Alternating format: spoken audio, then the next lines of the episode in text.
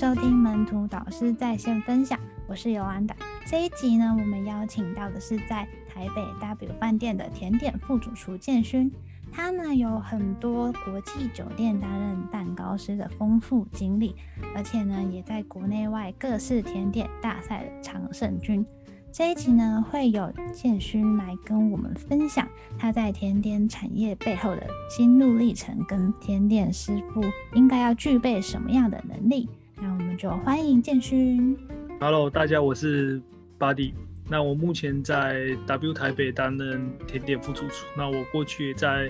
曾经在几间国际酒店跟过几个国外的学府一起工作，那在他们的建议之下，我在我尝试了国内外 大, 大小的比赛，那也达到了一些不错的成绩。那这些经历可以，或许我可以分享一些经验，让你们可以更快的达成你们想要的一些梦想。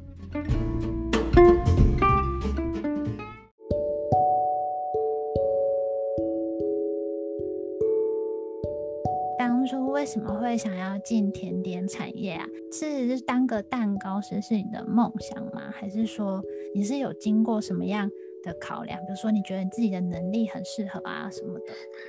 嗯，老实说，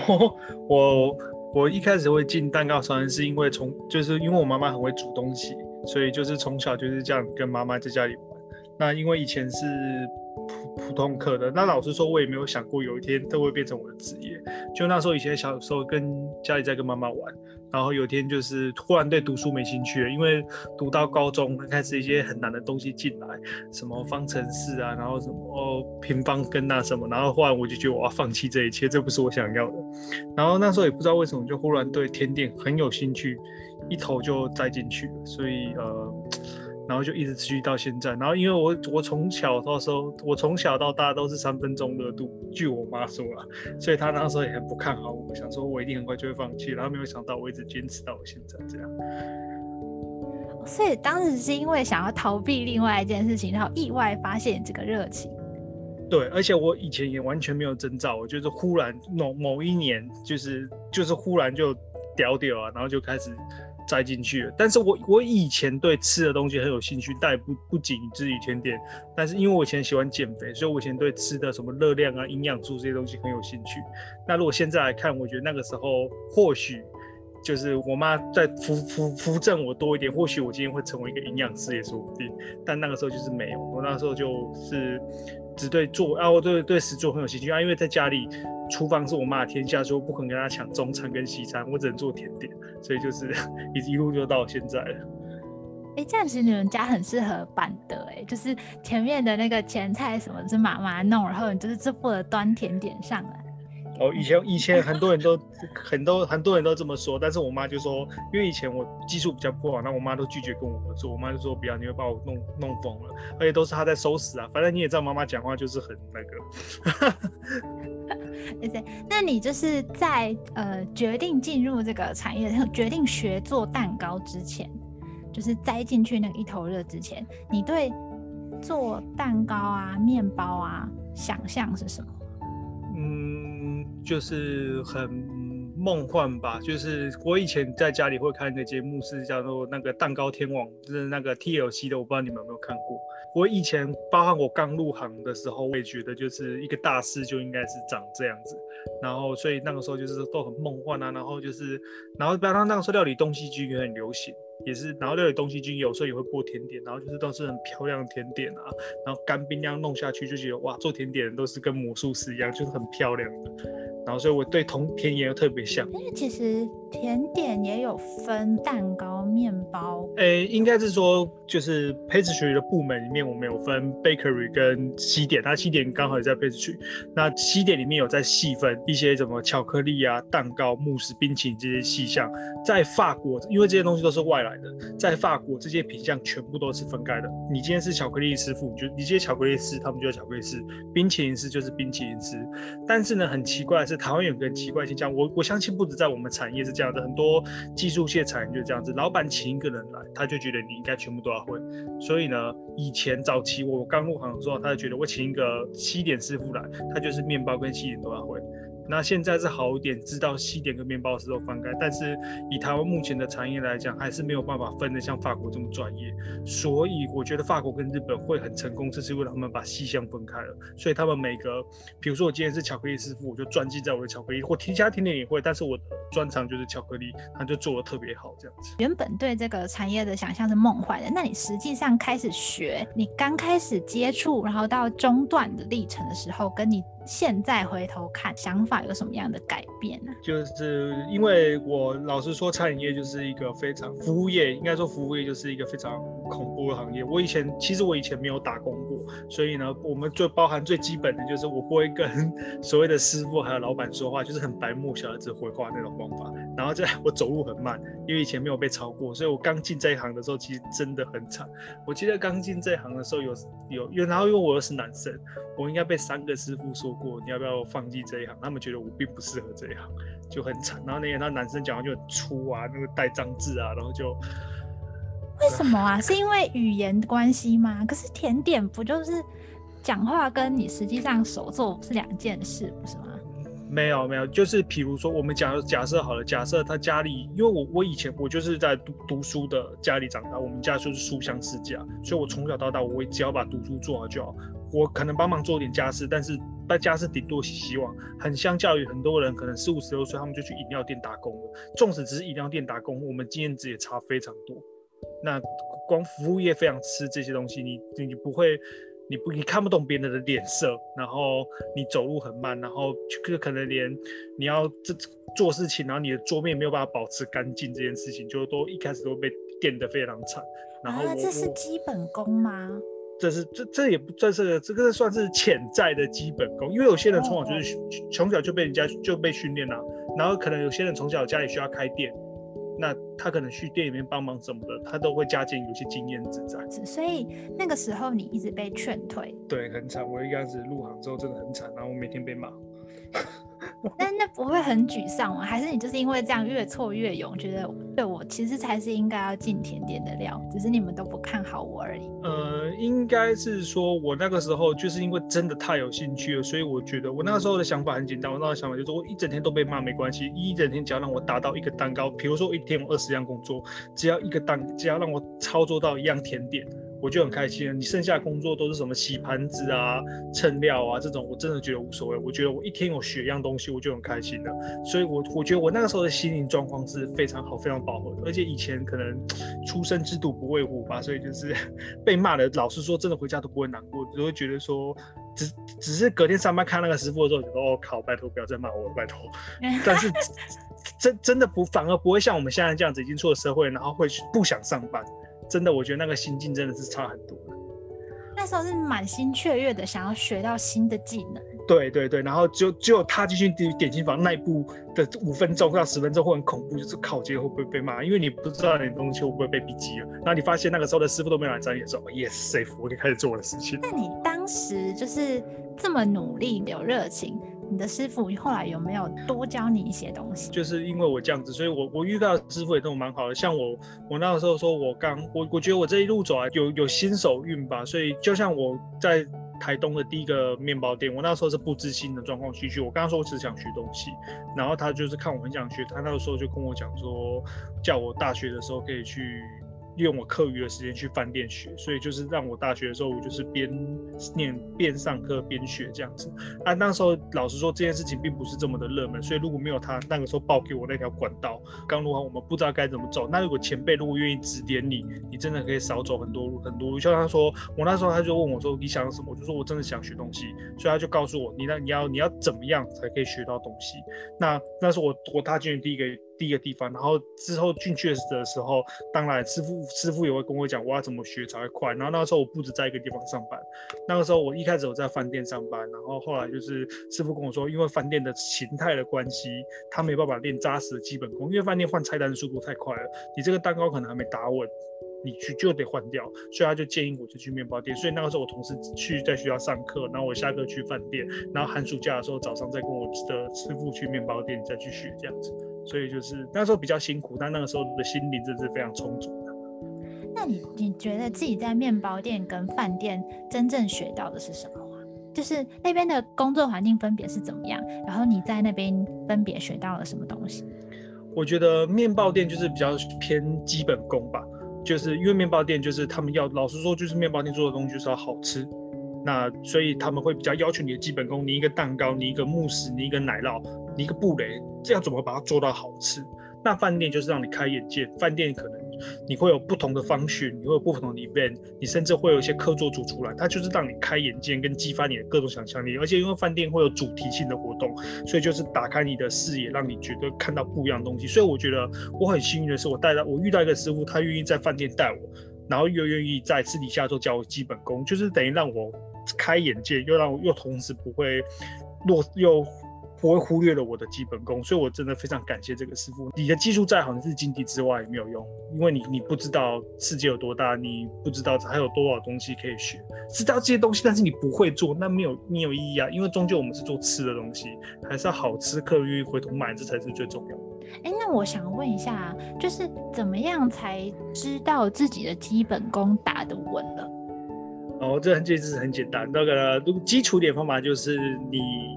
你觉得你的你做的东西不会失败，比如说就像饭店嘛，你你换菜单这么频率的状况下，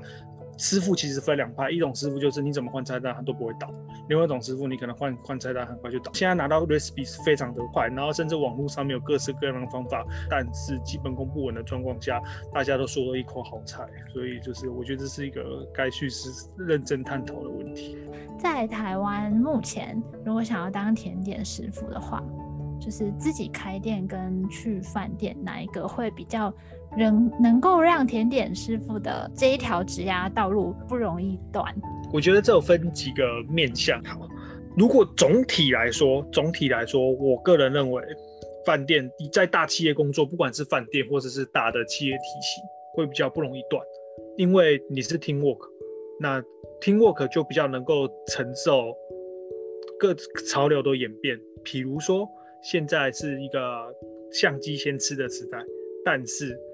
我我后我们后面会聊这个话题嘛？但是未来的趋势已经不是这样子了。但这个相机先吃的时代，你能够红还能够红多久，我们就不知道了。那假设你今天是一个只只专门攻这个的人，你的你因为老实说，甜点分很多个面向。我们在饭店，我们在大企业里面为什么可以这么做？可能是因为我今天是一个chef，我今天是一个主厨，我找的人，我自己找了各式各样的能力的人进来。有人擅长做甜点，有人擅长有人擅长做外表，有人擅长做内线，有的人 focus 在带领团队，所以我的 team 里面有很多不一样的人，所以我们可以解决各式各样的事。但是如果你今天是一个人，然后你自己的敏感度不够好，你压错了宝，那你很快就会随着这个潮流，然后很快就会被世界淘汰。所以我觉得最主要的问题是你有没有压对方向，跟你自己的那个敏感度有没有对。那假设你今天敏感度我对了，小店不一定会做得 比, 比大企业来的差。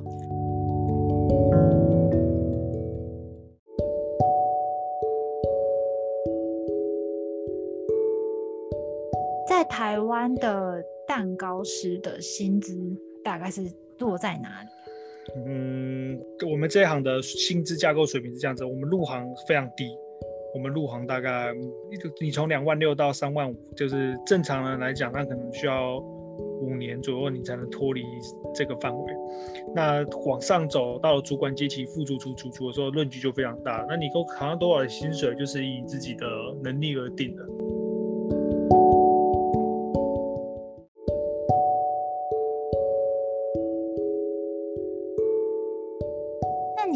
在当甜点师傅的时候，因为你觉得最困难、最最挑战的事？我觉得以现阶段来讲，我觉得最最困难的事情就是传承吧。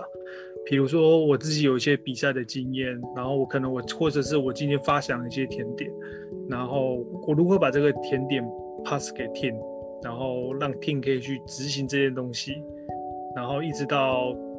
这个东西可以完美的一直到消费者的手中，我觉得这对我来说是目前最困难跟最需要突破的事情。我觉得对我来说做个好吃甜点并不难，但是这个甜点要生产，然后它生产之后，你的 team 有问题，然后你 pass 给你的 service 团队的时候，他要如何去跟客人介绍这个甜点？因为我们现在做甜点很多是说有故事性的，我们在我们甜点可能不就是。因为我现在在工作环境关系，我们不会只做传统甜点，我们可能会做一个很有特色的甜点，但这个特色甜点就需要说故事，跟需要解释理念给你的跟跟你的客人听，这样子客人才能才能知道你们想表达什么。那他在吃这个甜点的时候，才会有一些感情在，那有感情在，他才容易记住你的甜点，那他才会想再回来购买。所以我觉得这一整个流程是最难的，就是如何将你的厨师的设计理念完美的执行，然后再 pass 给客人。我觉得这是我目前就是正在研究跟正在让我自己进步的功课。比如说我们这季的主题是茶，然后我们要做一个下午茶好了，那我们就会需要，比如说我用茶去做一些东西，那我们就讲茶。我个人的经验是茶，我很喜欢喝多多绿，所以我就想要做一个哎多多绿这样子清爽的口感的甜点，然后是跟一个绿茶做搭配。那我就会想到清爽的甜点的元素是什么，我可能用一个乳酪去做一个清爽甜点，然后搭配绿茶，那我就看诞生了一个甜点。希望给消费者品尝的时候可以把这个故事拍下去，但是现实是你跟外场，有时候你跟你的 service 团队讲太多的时候，然后因为每个这是我个人的经验嘛，所以可能他讨厌喝多多绿，或是他根本不 care 你的故事，你就很难 pass 给客人。他没有办法接到你的灵感，为什么你这么做？对，我一直很想做一件事，就是我我我一直很像，比如说我们在听歌，我们是不是很容易会有感触？可是因为歌词它有描写，它它是用字去描写的，然后大家对字的定义是一样的。所以他们很容易感受到背后的东西。那我一直在思考一个问题是，我我要我把我的心路历程传达给客人，这是我一直很想做的事情。嗯，展现在甜点上面。对对对对，但是就是很难。比如说，你觉得难过的甜点是什么，并没有这样的东西。但是你只要看到难过这两个字是什么，你很清楚这是什么样的情绪。所以我觉得很多事情是需要挑战的。比赛的主题通常都是抽象的嘛，像你讲的那样，比如说难过啊那种东西。然后你就要想一个那样的甜点去传达你的感受。对，但是比赛就是比较好的，是不是？你会有机会向评审解释。然后当你就是讲的，当你今天就像我们比赛嘛，所以我们比赛会有一个大概，我们比赛会有一个抽象主题，比如说未来世界。然后你要未来世界做一个展公式工艺品跟一个甜点。那你有的你的好处是你可以跟跟评审解释，但是呢，我们比赛就有个大方向，就是当你在做这个传达的时候，你你一定要以大众的感受为主，不然评审没办法接到你的感觉的时候，你的这个你的这个共鸣低的时候，你的分数就不会高。评审终终究他们还是他们还是 chef 出来的，所以他们他们都看得懂我们在干嘛。但是我觉得有一个好处是，因为比赛是跟着大方向，是跟着世界潮流在走，所以我觉得比赛可以在工作上面帮你提早做准备，比如说。今年的是今年还是去年的世界杯，它的 主, 主题就是素食甜点。素食甜点其实就是未来甜点的趋向。那当你今天去了比赛，你因为你比赛你必须要练习，必须要准备。我觉得就是要为你往后的工作做准备。那当你今天的你的老板需要做这样甜点，或者是你接到一个工作机会需要需要做这样子甜点的时候，你就已经准备好了，你就不用再你的老板趴着下来，然后你才去解决这个事情。我觉得比赛这件事是可以提早准备，对你的职业啊、生涯规划是是非常有帮助的。你的那个比赛经历很丰富哎、欸，就像呃有慕斯，然后有巧克力，还有国王派、常温蛋糕都有。那像你刚刚说，就是在台湾通常都会希望可能招募你来，你就会做很多不一样的甜点。可是，在国外这些甜点都会是。分别被独立开，成为某一种专业。在台湾这个环境的关系，我们我为什么比这些赛？一来是为了增加我自己的经验，然后二来是我跳这些项目，还是由我帮我自己的未来在做。比赛的最终目的是甜点的世界杯，它需要做一组工巧克力的工艺品，然后需要做一个盘点，再需要做一个甜点。那这个甜点它的主题有三个，一个是巧克力，一个是拉糖，一个是冰。你需要做冰雕跟冰淇淋。那我就 我, 我目前帮我自己设定的方向就是巧克力，所以我会花我的我的那个巧克力的那个比赛，就是帮帮我自己的未来在做准备。那老实说，我没有参加比赛之前，我的巧克力是很一般般的，我是给我是逼我自己花时间要下去研究。那再早一点的常温蛋糕跟国王派，是因为我自己个人对常温甜点非常有兴趣。是先从兴趣开始，然后慢慢接触到，发现说可能有其他的技能的佐证会对你在甜点这条道路上面比较有帮助，所以你才选择去磨练那些能力。对对对，增加这些比赛，呃，会直接影响到在甜点产业工作者的薪资吗？就它是有加分的吗？还是？老实说嘛，我比到现在，我觉得对我来说比较像给自己一个交代。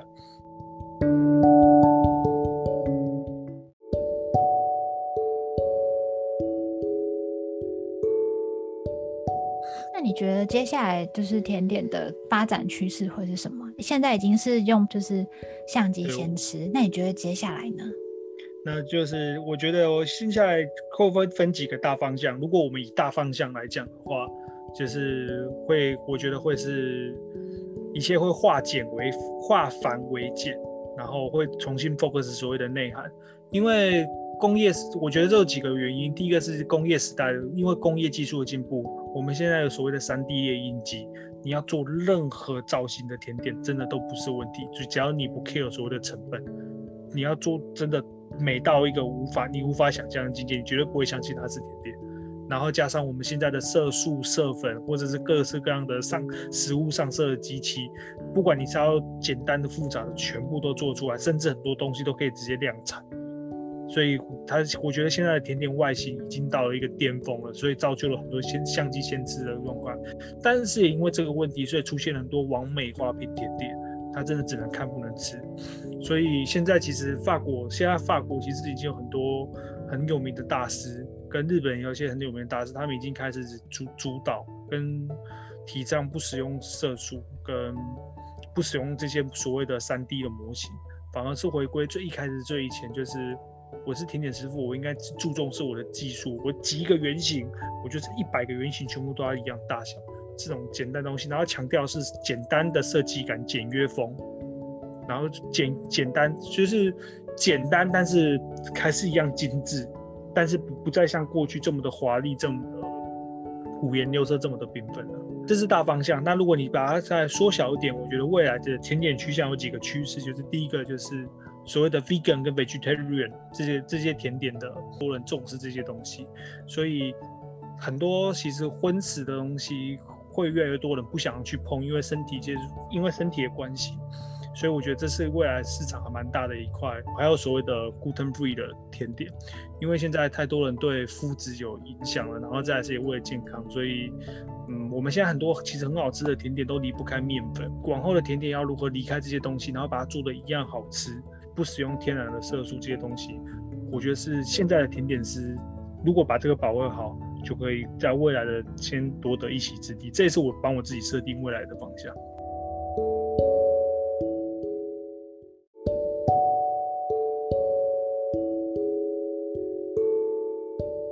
如果有其他想要转职找你，就是讨论说他想要当甜点师，嗯，你觉得他下一步马上就可以做的事会是什么？你的意思是可以帮助他们赶快在这行上轨道吗？如果他真的是一个新手，对甜点完全没兴趣，让他来这边跟我谈。除了他那些东西，我我会给他的一个建议就是，请他去一间他喜欢的店，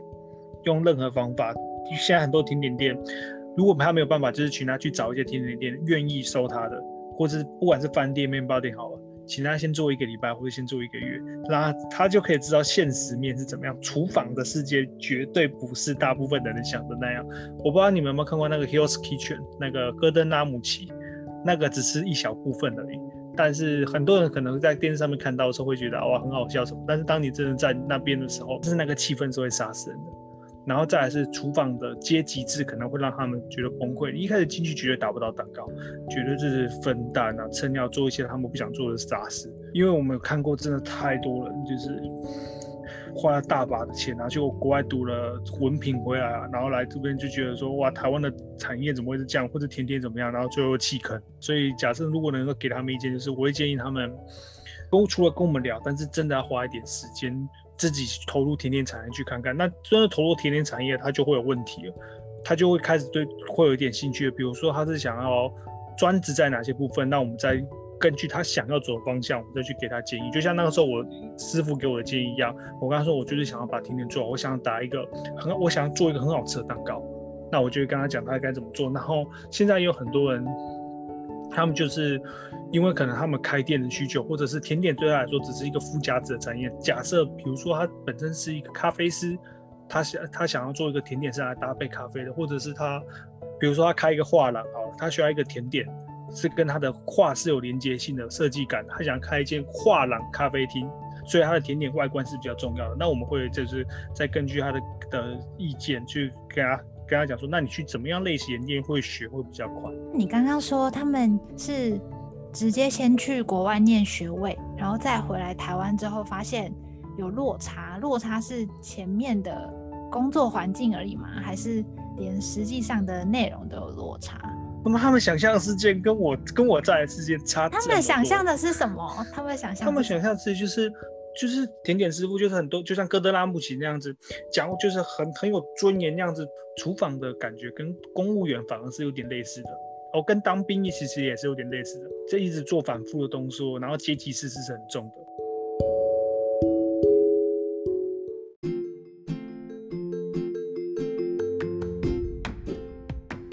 如果想要了解更多跟转职成为甜点师有关的，欢迎到我们的门徒官网预约林建勋甜点师傅的时间，或者是可以先到他的 Instagram 上面看他的作品，然后这样可以对他有更深入的了解。之后还有想好你自己想要问什么样的问题，都可以上门徒官网预约。门徒导师在线分享，下次见，拜拜。